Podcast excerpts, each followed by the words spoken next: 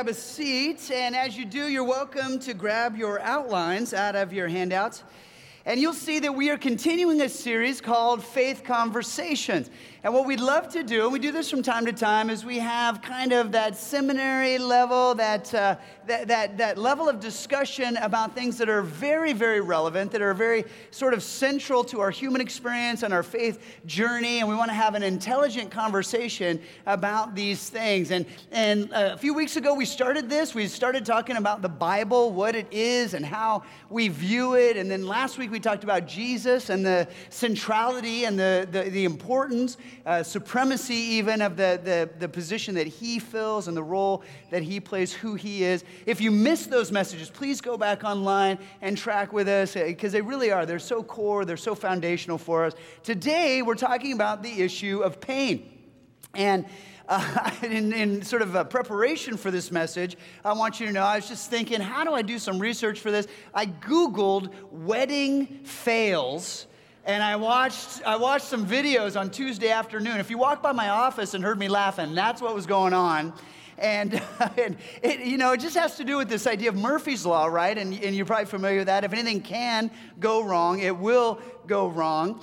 And the reality of our experience as humans is that things often do go wrong, and they go wrong for the wrong people, and, and there's all kinds of difficulty and challenge, there's all kinds of pain and suffering. And in my faith journey, Eh, coming to faith in Jesus, one of the wrestling places for me, one, one of the, the challenges that I had to tackle was this issue of recognizing that there is so much pain and suffering in the world, and how do you justify a belief in a good and loving God with that reality? And so, what we want to do is we want to recognize that these things are difficult. The Bible calls us to love God with all of our strength and all of our soul and, and with all of our mind, right? And so, we want to bring our mind to some of these questions. The Apostle Paul actually challenges us to, to give some test to it. He, says in 1 Thessalonians 5:21, test all things, hold fast to what is good. And so that's what we want to go after today. We want to challenge ourselves to bring our mind to these kinds of questions. Many of you know this that modern Christianity was all about intellect and it was very low on experience of the presence of God.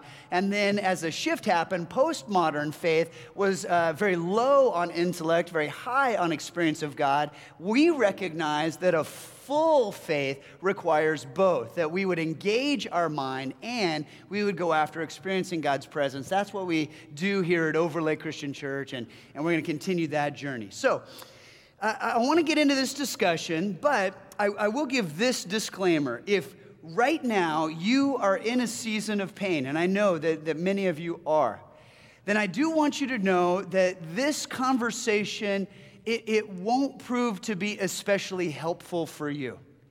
And it doesn't mean that it's not true. I, I, find it's really easy for us to talk about pain and suffering in general and to have an academic or theological conversation about pain and suffering in general. But when it's specific to us, when we are right in the middle of that valley, it's not that these things cease to be true, it's just that often they cease to be helpful. And so, if that's where you are right now, if that's where you're finding yourself in your journey, then please don't leave today without allowing somebody to come around you and lay a hand on your shoulder and pray for you to lift you up to the Lord. We got a prayer room on the second floor. We'd love to have you stop by because we want to minister to your heart if that's where you are today. Okay? So, let's jump into this conversation. Uh, it, there are some, some books on the back of your outline that have been very helpful for me as I've wrestled through and grappled with issues uh, regarding pain and suffering in the world. Lee Strobel, in a book he wrote called The Case for Faith, tells this story. He's, he's having a conversation with a man named Templeton. Templeton was Billy Graham's right hand, but he turned agnostic in his faith journey. And so Lee Strobel asks him, Was there one thing in particular that caused you to lose your faith in God? This was his answer. it was a photograph in Life magazine. The photograph was a picture of a woman in northern Africa. They were experiencing a devastating drought, and she was holding her dead baby in her arms and looking up to heaven with the most forlorn expression. I looked at it and I thought, is it possible to believe that there is a loving or caring creator when all this woman needed was rain? How could God do that to this woman? Who runs the rain? I don't. You don't. He does, or that's what I thought. But when I saw that photograph, I immediately knew it was not possible for this to happen and for there to be a loving God. There was no way. Who else but a fiend could destroy a baby and virtually kill its mother with agony when all that was needed was rain? It's going to be good. All right, I hope you're filling the blanks. I hope you're following along. The first fill in is this point number one the outrage at the unfairness of the universe is itself an argument for a good God. Let me say that again. The outrage at the unfairness of the universe is itself an argument for the existence of a good and loving God.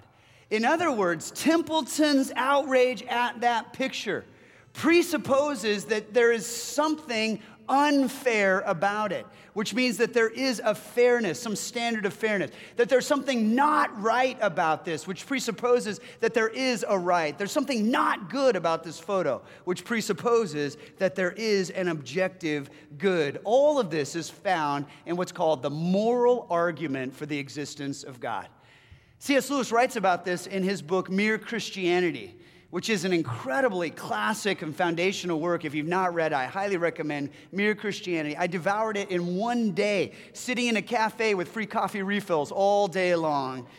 And, and I was blown away by his argument that no matter which culture you survey, no matter when throughout history, that all of humanity has lived with a knowledge of how life ought to be what kind of, of standard should we pursue as humans? How I ought to be treated by others. And the only way this is possible is by appealing to a standard that exists above and beyond how we actually live, what is observable in our reality. Let me give you an example. Two brothers walk downstairs. They wake up in the morning, they walk downstairs from their bedroom, and they look, and on the counter is a plate, and on the plate are two donuts. And the older brother walks over and he takes both donuts. And the younger brother says, Hey, that's not. That's not fair. Exactly. And a mini version of World War III breaks out right there in the kitchen. And what has just happened is some kind of an appeal to a standard that exists outside of that scenario. What, what has just happened is some kind of a standard that not only exists outside of that scenario, but it actually exists outside of the way human beings actually treat one another. It's, it, it's an invisible standard. It's a standard that exists actually nowhere. We never see fairness universally applied. We never see rightness and oughtness universally applied. And yet, when you're on the wrong end of an equation, you say, that's not fair. You're appealing to some higher standard, some standard that exists outside of us. And C.S. Lewis does such a great job of saying that is actually an argument for the presence of a good and a loving creator. He writes this He says, My argument against God, this was before he came to faith, my argument against God was that the universe seems so cruel and unjust. But how had I got this idea of just and unjust? A man does not call a line crooked unless he has some idea of a straight line. What was I comparing this universe with when I called it unjust? And so we have to understand that even the outrage at the pain and suffering in this world indicates something that ought to be. Now, there is no way that this outrage is a product of uh, social Darwinism. There's no way that this outrage is a product of evolution. Because that language only, uh, that, those concepts only provide us with language that talks about what is, what we do witness. it, it is a world where the older brother does take two donuts. It's a world where the strong actually do, do whatever they want to do, right? It, it's a world where if you can get away with it, you do it. And, and so that's the language that social Darwinism allows us to talk about, but never what ought to happen. Never what should happen, never what is right or just or fair. These things are, uh, are arguments for the existence of a good God. Now, let me go after the real philosophical knot to untangle around pain. And I'm going to guess that many of you have heard this before. This was something that I was presented with as a philosophy major in college. Way back in the days of the Greeks, when they were philosophizing, Epicurus says this He says, Either God wants to abolish evil and cannot, or he can but doesn't want to. If he wants to but cannot, he's impotent. If he can and does not want to, he's wicked. All right, this brings us to the next point. We're going to try to unpack that a little bit and show that it's a false dichotomy. The next fill in on your outline, point two God has the power to abolish evil.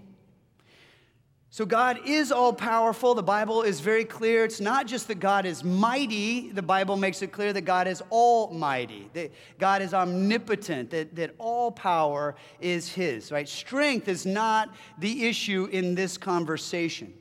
And yet, because God is all powerful, there are some things he cannot do. So, this is where it gets a little interesting.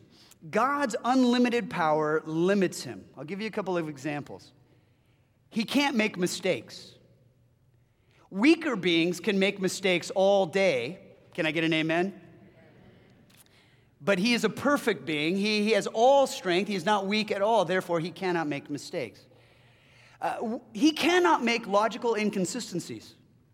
Now, weaker beings like you and I, we can be logically inconsistent all the time. Again, can I get an amen? I mean, this is where we are, right? This is how we live. But, uh, but God, it's impossible for him to be logically inconsistent. Why? Because he's the one who set up the rules of logic. He's perfect. He can't uh, exist outside of those rules. So here's where the, this kind of rubber meets the road here it matters greatly when we talk about the issue of freedom. In other words, God has chosen to provide us freedom. He has created the universe, He has created humanity with this as, as a chief value. He is, he's imbued within our nature freedom. But it's logically inconsistent for Him to make creatures who are free without giving them the choice. And so, because He has given us choice, humanity is free to choose the good or the right, and we're also free to choose the bad and the wrong.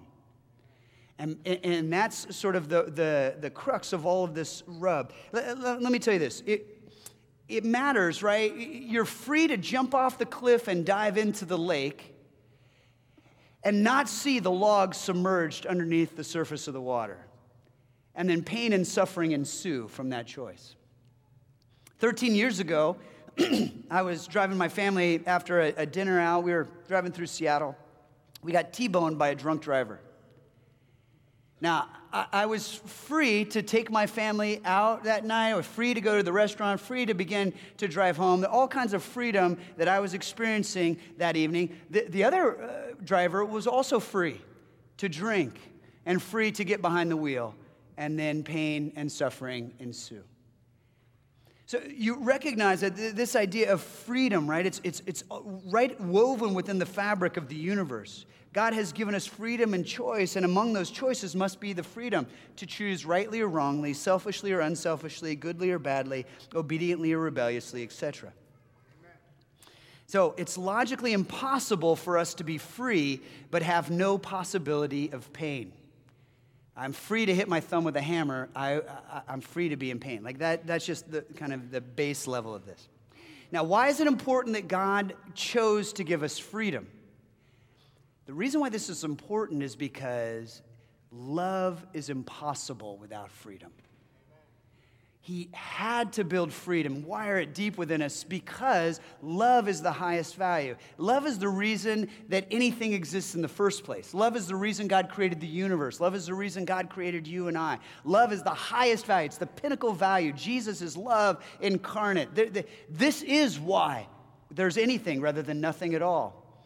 And so I want you to see that for him, this is a chief value because he wanted love because he wanted to create the universe in love, because he wanted to love the universe and, be, and love humanity, be loved by humanity, he chose to make us free. And again, I'll just get, kind of give you a, an, an example. This is probably true in many of your lives, it's true in mine. 21 years ago, there was a miraculous and beautiful occurrence that happened. There was this, this beautiful young woman named Jody stood at an altar with this goofy youth pastor named Mike and we professed our love for one another and we exchanged rings on that day and we said we're, we're gonna we're gonna commit these vows before the lord because we want to choose to enter into a, a relationship of love that lasts for our entire lives. That, that was the, the choice that we made and it was a beautiful beautiful thing. Now let me be honest with you.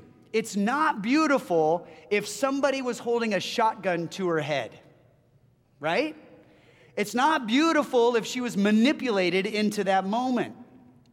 It's not beautiful if she was like, if she misunderstood, like, whoa, whoa, I thought this was the line for the free yogurt. You're like, what, why, you know, what's going on? Like, all of a sudden, if, if there are these other factors in place, it's, it's not beautiful, it's not wonderful. Why? Because it's not love.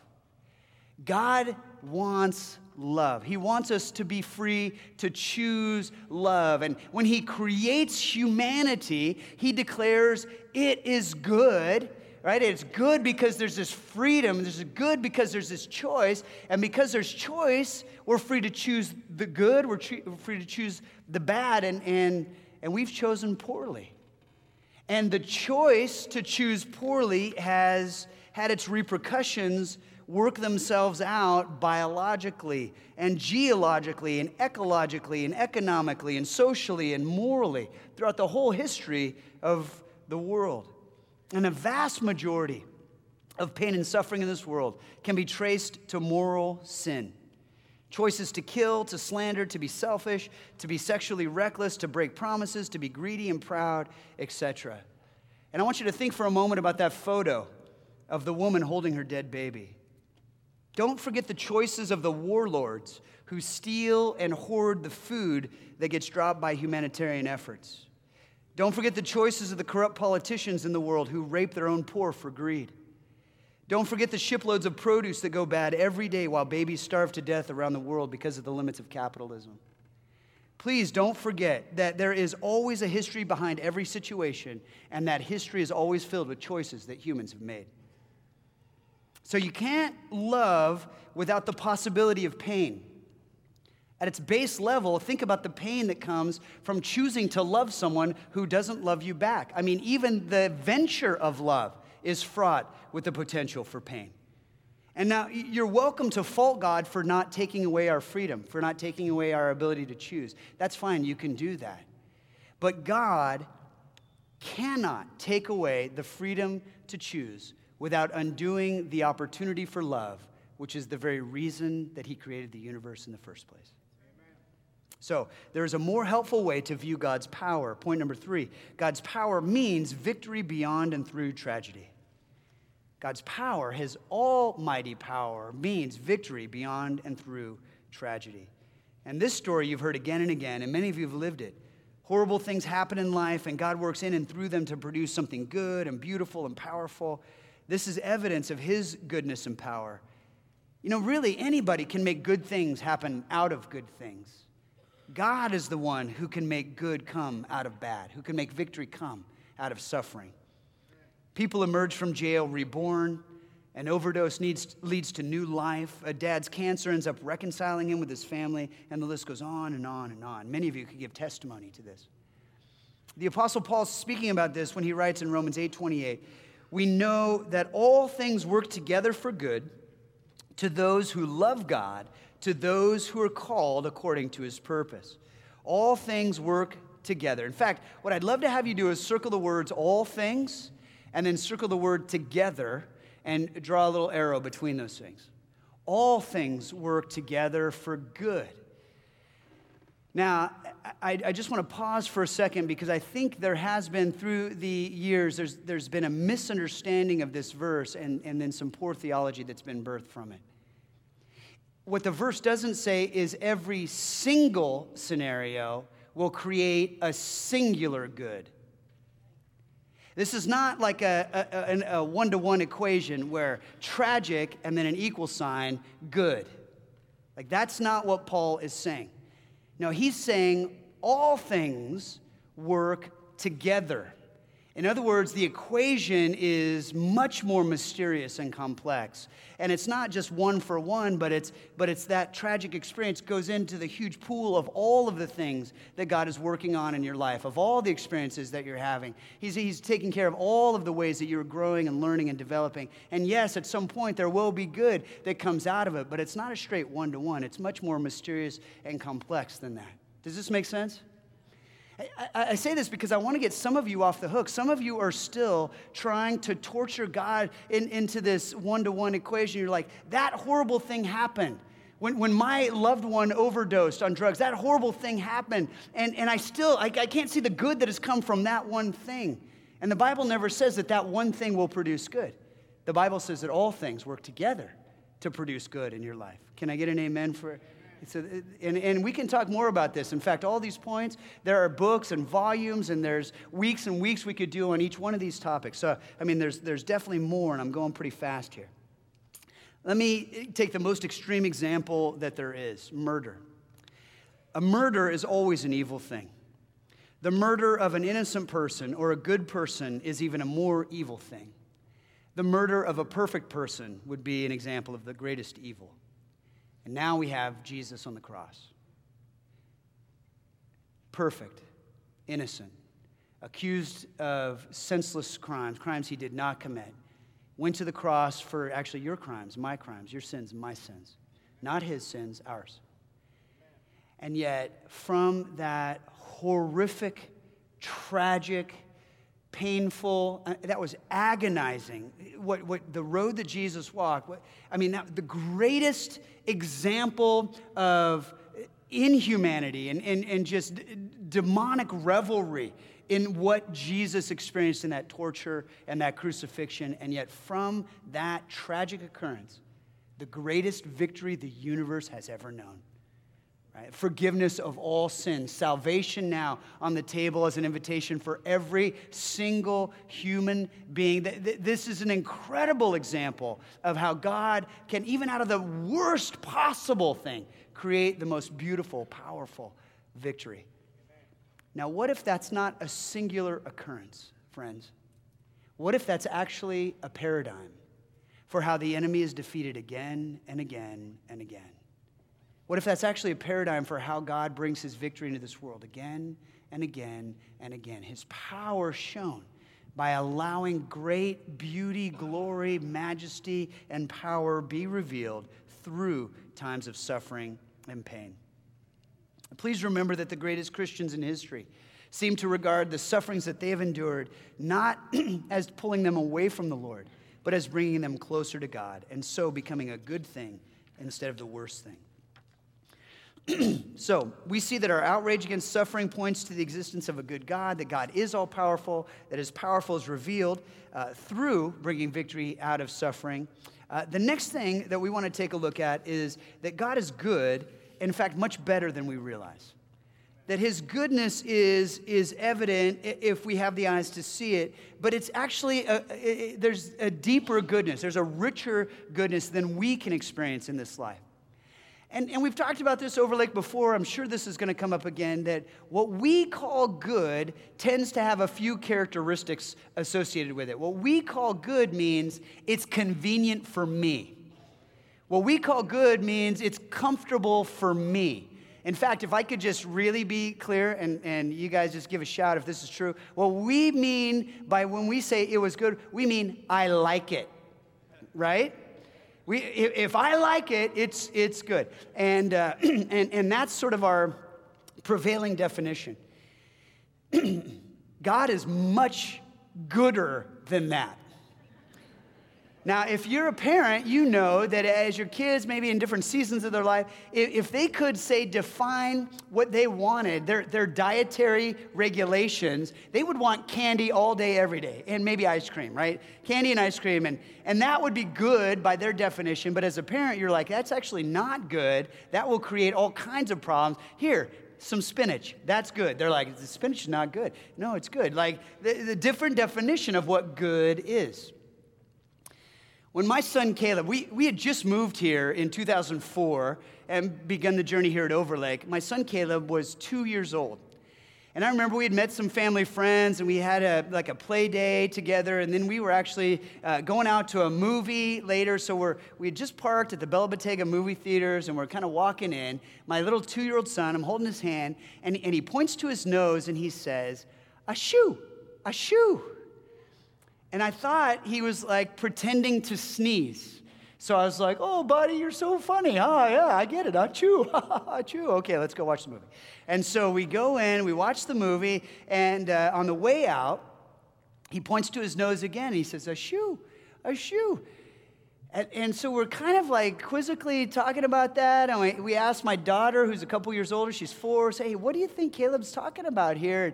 And she says, I think he has something in his nose. And so we, he, we have him tilt his head up, and we look in he had taken one of my, do- my daughter's Polly Pocket shoes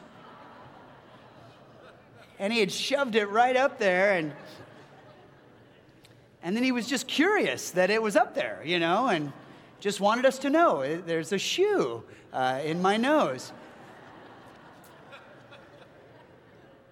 And so Jody and I, we tried unsuccessfully, gently to, to remove the shoe from his nose. And, and I mean, it, it was just tiny little features, right? He's just a little two year old. So, so we couldn't do it. And so we ended up taking him to the, uh, you know, we just went to the hospital, but it was after hours. So, you know, they bring us into the emergency room and it's filled. Like every bay in the emergency room is filled. There's, there's people all around. And, and the doctor begins to try to remove the shoe from Caleb's nose. Now, now Caleb was uncooperative. He was resisting and fighting and writhing and you know grunting and using every muscle he had to fight the doctor as the, the poor doctor tried to just with tweezers tried to remove the shoe and, and he, he was unsuccessful so he calls a couple of nurses over to help hold caleb down so there's a doctor and three nurses, you know, holding legs and arms, and, and the doctor now has like forceps or something, like the medical equivalent of needle nose pliers, uh, trying to get in the nose. And, and Caleb is like wailing. I mean, he is just like screaming. And, and so then the doctor asked if Jody and I would come over and assist the nurses in holding him down. And I'll never forget. So I had to come over, and I'm like, hey, buddy, I, I got to hold you still. And he looks at me, his eyes filled with terror, and he's like, you too? You're in on this, you know? What's going on? And he he's just begins to curse with his innocent, you know, two year old vocabulary, like, ah, the wrath of heaven, you know. He, and he's just so angry. He can't believe the betrayal that mom and dad are, are with these people and, and is, is injustice, right? And finally, the doctor has this idea. It was a brilliant idea. He actually has a, a, tiny catheter that he snakes up Caleb's nose and then inflates it with air, just a tiny little bubble, and, and then gently pulls the catheter out, and it just kind of brings the shoe out with it. And the doctor hands the shoe to Caleb. And Caleb takes the shoe and he slams it on the ground. He stomps on it right in the middle of the emergency room. And the whole place goes up like, oh, victory! I'm sure, like halfway through, they're thinking to themselves, what are they doing to that kid? Right? Now, during that whole operation, Caleb, he, he could not see that our hearts were good toward him. He could not see that not only were our motives good toward him, but what we were trying to accomplish through that season was also good for him. We did not want that Polly Pocket lodged in his frontal lobe. Right? We wanted it out of his system. And, and so, even though our hearts were good, and even though what we were purposing, what we were trying to affect in his life was good, he could not see it because of his limited two year old perspective. I, I, I want to be very gently honest with you. That is our limited human perspective. That's, that's us all the time. We cannot see, we do not know. So, we have to trust that God's heart for us actually is good that what he is trying to affect in our lives, through our lives, the purpose that he's pursuing with us and through us, that is also good. And so we, we have to choose to trust that this is His goodness being revealed in us. He's much, much better than we give Him credit for. Why? Because He can see the big picture. He sees how this stuff affects not just us, but all of our loved ones and all of our friends. He sees how this stuff not just impacts, impacts my life, but it impacts the next generation life and the next generation after that. And not only that, he sees how it works itself out of the co- whole course of my lifetime and then into and on to into eternity. And so there's no way with our limited human perspective we could see all of the ways that God is at work in and through, moving and affecting his goodness in our lives. Point number five God's goodness means that He is present with us in our suffering. He's present with us. God enters into the agony alongside of us. His answer to the problem of suffering is that He came right down into it. Many Christians try to get God off the hook for suffering, but God put Himself on the hook, so to speak, on the cross of Calvary. The answer to suffering is not an answer at all, it's an answerer. It's Jesus Himself on the cross. He offers himself. If you've ever asked the question, God, where are you in this? Jesus answers that question I'm right here. Philosopher Peter Kreeft says this that in suffering, Jesus is there, sitting beside us in the lowest places of our lives. Are we broken? He was broken, like bread for us. Are we despised? He was despised and rejected of men. Do we cry out, We can't take it anymore? He was a man of sorrows and acquainted with grief. Do people betray us? He was sold out himself. Do people turn from us? They hid their faces from him as from a leper. He descends into all our hells. He is gassed in Auschwitz. He's sneered at in Johannesburg. He's mocked in North Ireland. He's enslaved in Sudan. He's bombed in a cafe in Jerusalem. He's the one we love to hate, yet he has chosen to return love. Every tear we shed becomes his tear. He may not wipe them away yet, but he will. Revelation 21 4. He will wipe every tear from their eyes. There'll be no more death or mourning or crying or pain, for the old order of things has passed away. If your friend is dying, the thing she needs most is not an explanation. What she needs most is a friend. She wants you to be with her. She's terrified of being alone more than anything else. And so God has not left us alone. And for that, we can choose to love Him. And that brings me to two responses. First response, that we would cultivate a thankful heart. The challenge is that we would choose right now to begin to cultivate a thankful heart. Because the reality is, and this is, I, I believe this is true universally, it doesn't matter who you are, it doesn't matter what socioeconomic level you're at, it doesn't matter uh, the opportunities you've been afforded. The truth of the matter is, as a human being, the human predicament is this that there will be things in your life that are joy inducing and wonderful, and there will be things in your life that are difficult and painful that will cause suffering. This is, this is true for all of us. I used to think of life a little bit like a roller coaster, that we would go, go through high times and that we would have low times. And that's true. I think sometimes we, we experience high times, sometimes we experience low, low times. But the metaphor that I find much more challenging and accurate is more like the, the two rails of train tracks. That one side is the side of joy, the other side is the side of grief, and they're both true consistently in all seasons of our life. Yes, it's true that sometimes uh, the car of your life might be leaning on one rail more than the other rail, but in virtually every season of life, there are things that are difficult and things that bring joy. Right? There are things that are wonderful and things that you wrestle with and suffer through. And this is one of those human predicament realities. Author Tim Hansel, one of my friends, his story is in a climbing accident. He fell about five stories in a crevasse and he shattered all the vertebrae in his back. And he lives in chronic pain. And in his journey with Jesus, he has coined the phrase pain is inevitable, but misery is optional.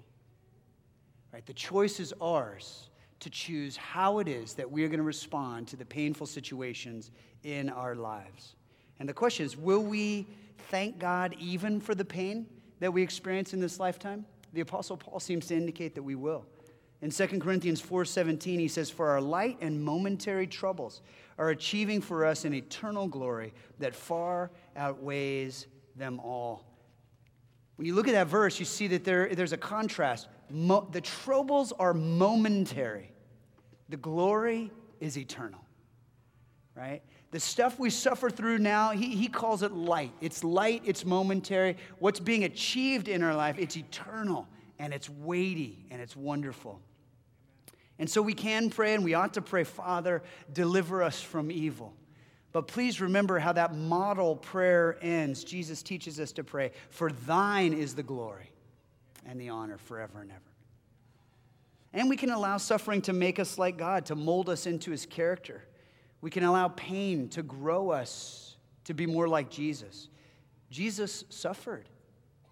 He suffered, and, and, and, a case could be made, he suffered more than anyone ever suffered because all of the suffering he experienced. But he did it for the joy set before him. He did it for you, he did it for me, so that this life would be as close to hell as anyone ever need get.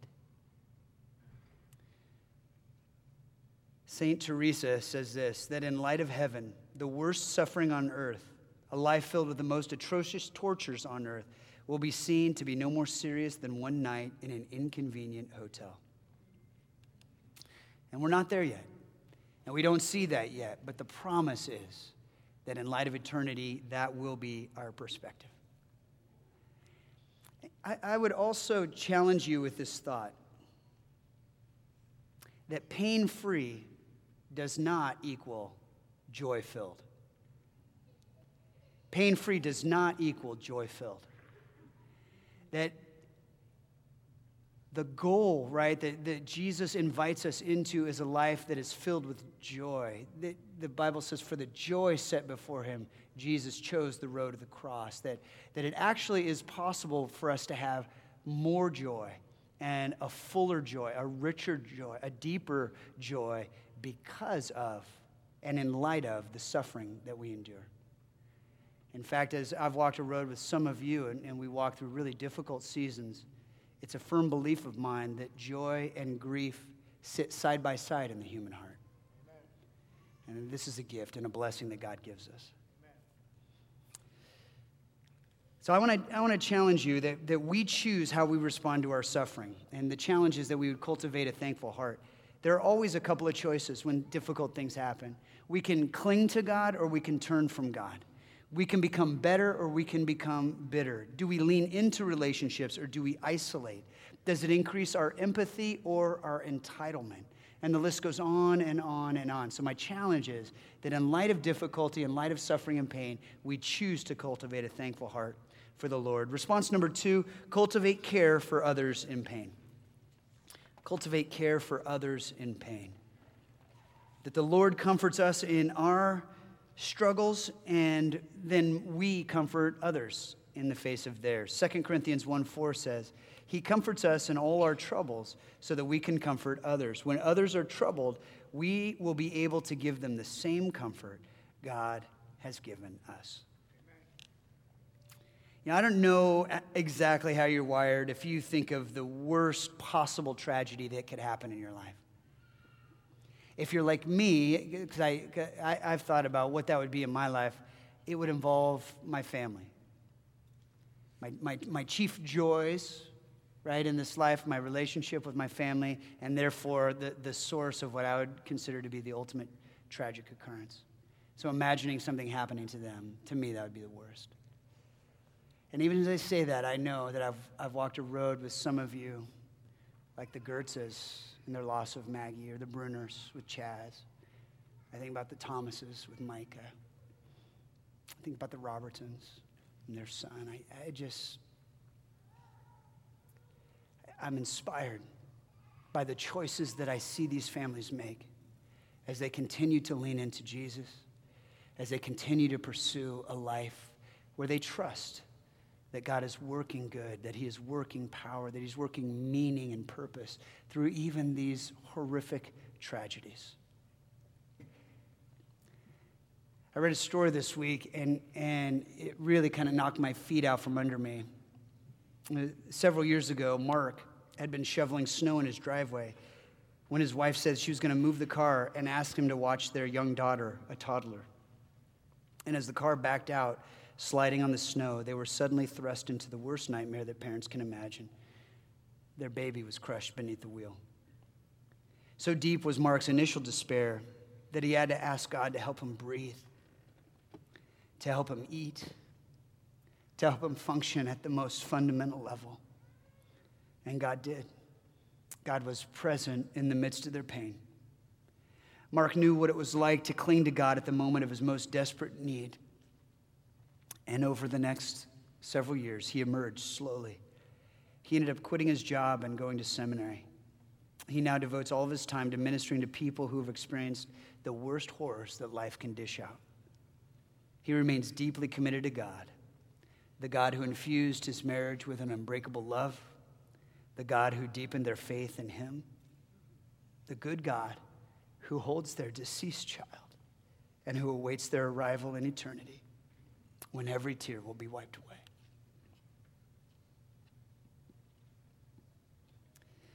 What I want you to know is that just because it's reasonable to believe in a good God in the face of the pain and suffering in this world.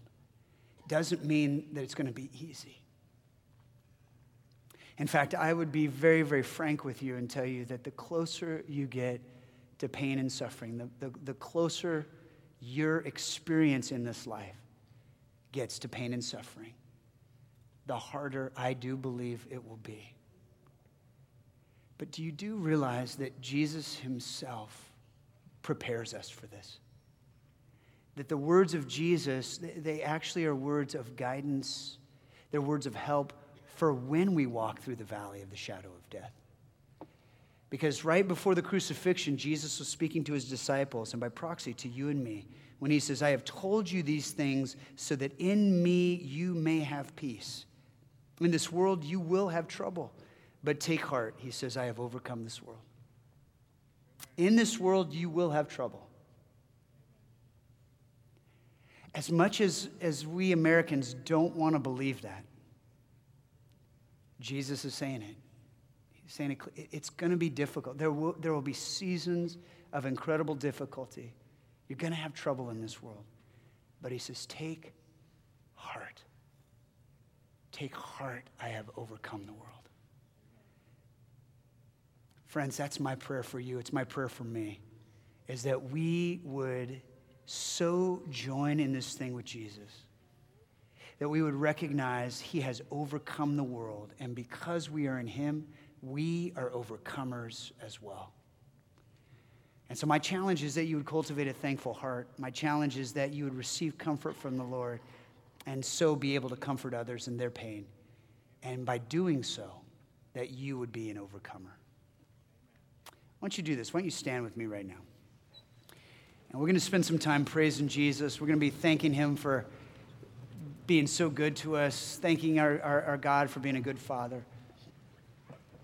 But what I want to do is I want to spend some time in prayer right now. So would you bow your heads and close your eyes and let's pray.